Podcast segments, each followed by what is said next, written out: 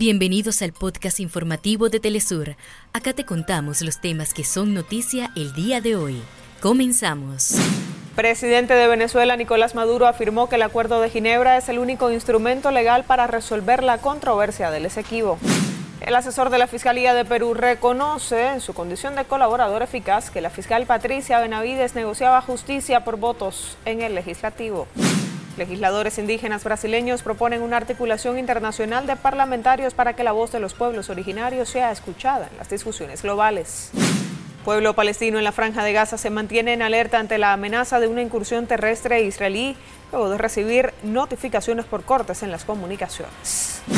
Deportes, en el Mundial de Balonmano Femenino, Argentina logró su primera victoria del campeonato después de una excelente actuación frente al Congo, propuesto en la ronda principal.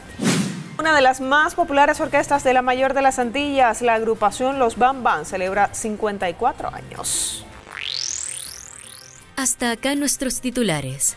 Para más información recuerda que puedes ingresar a www.telesurtv.net.